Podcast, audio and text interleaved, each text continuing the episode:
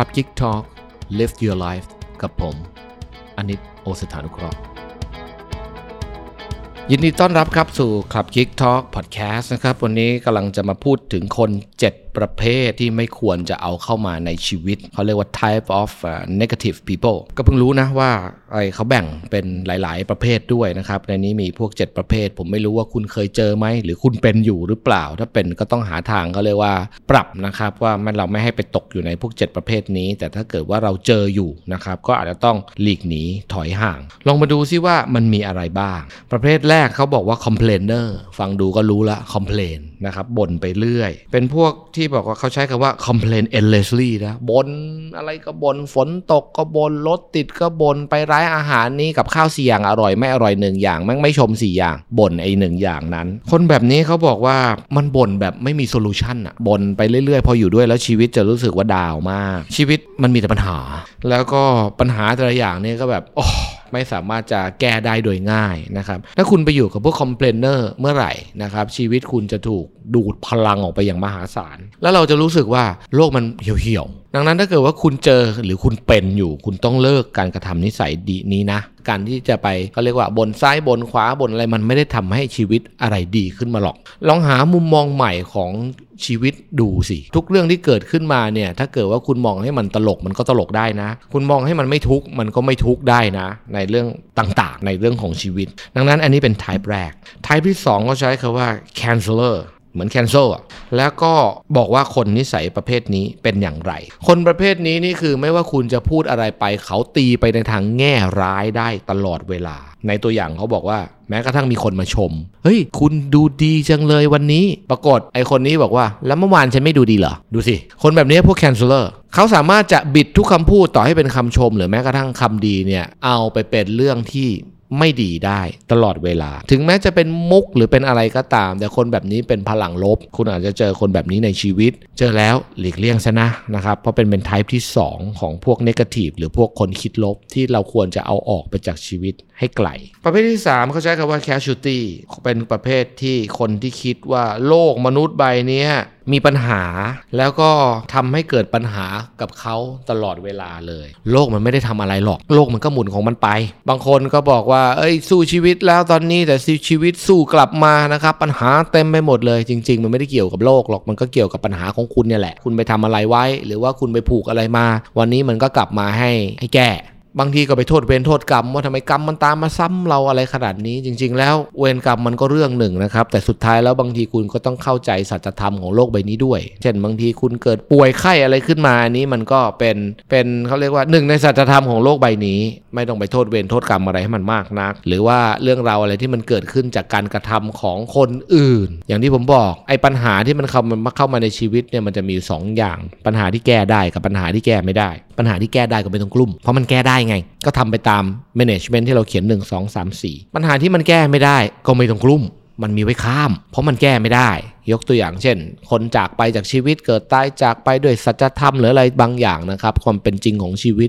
มันฟื้นไม่ได้นะครับ มันเป็นหามันเป็นปัญหาที่เราต้องข้ามทำใจได้ไวขึ้นเร็วแค่ไหน ก็หลุดได้ไวขึ้นเท่านั้น ถ้าทำใจไม่ได้ก็คาอยู่ที่เดิม โดยที่มันยังประกับปัญหาที่มันแก้ไม่ได้สักทีดังนั้นหาทางข้ามมันซะจะง่ายกว่า แต่ถ้าคุณไปเจอคนประเภทนี้เขาจะไม่ข้าม เขาจะโทษโลก โทษซ้ายโทษขวาโทษทุกอย่าง ยกเว้นตัวเอง เพ่นซะเจอคนแบบนี้ ประเภทที่ 4 ครับเขาเรียกว่าพวก critics พวกนี้นะคือว่าตัดสินคนอื่นจากแนวความคิดของตัวเอง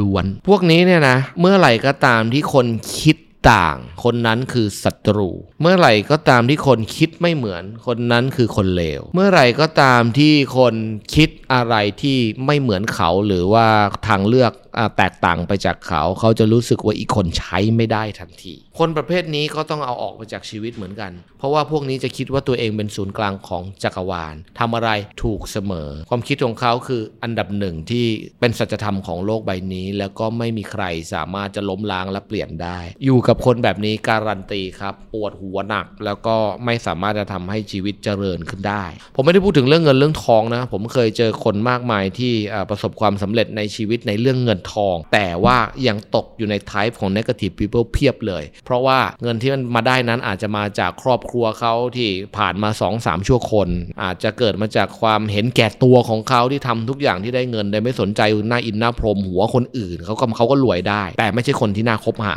อยู่ด้วยแล้วมีแต่พลังลบ อย่าไปตัดสินคนว่าไอ้คนนี้รวยแล้วมันจะเป็นคนดีนะบางคนออกไปอยู่ในข้อพวกนี้โลกหมุนรอบตัวเองหนักๆไอ้พวกคริติกส์แบบนี้แย้งไม่ได้ ความเห็นคนอื่นผิดหมดอะไรแบบนี้อยู่แล้วรับประกันว่าคุณก็จะมีแต่พลังลบเห็นซะหาฟงหาแฟนอย่าไปหาแบบนี้ ข้อที่5นะครับพวกคอมมานเดอร์ชื่อก็บอกอยู่แล้วคอมมานสั่งอย่างเดียว พวกนี้คือคบกับใคร มีแฟนมีเพื่อนมีฝูงมีอะไรแล้ว เอาเปรียบเขาทางเขาเรียกว่าการใช้ชีวิต บอกให้คนนั้นทำนั่นสั่งให้คนนู้นทำนี่ว่าเรามีแฟนแล้วก็ไปคิดว่ามีความรักเราต้องทำตามใจเราตลอดเวลา พวกนี้ก็อาจจะอยู่ในพวกแบบไอ้ไอ้ commander เหมือนกัน แล้วก็ยังไงล่ะ พอวันนี้แฟนไม่ทำอันนี้ให้โกรธ ทั้งทั้งที่ตัวแทนที่ตัวเองจะไปทำอะไรให้เขาให้เขา happy นะครับกลับไปนั่งรอให้เขามาทำอะไรให้เราพอเขาไม่ทำแล้วก็โกรธ เพราะว่าตัวเองเป็นศูนย์กลางของจักรวาลมีเพื่อนมีฝูงเพื่อนก็ต้องทำอย่างนั้นเพื่อนก็ต้องทำอย่างนี้ ทุกคนมีหน้าที่มาเอาใจเราหมด ไม่ใช่เราแบบไม่ใช่ตัวผมนะหมายถึงว่า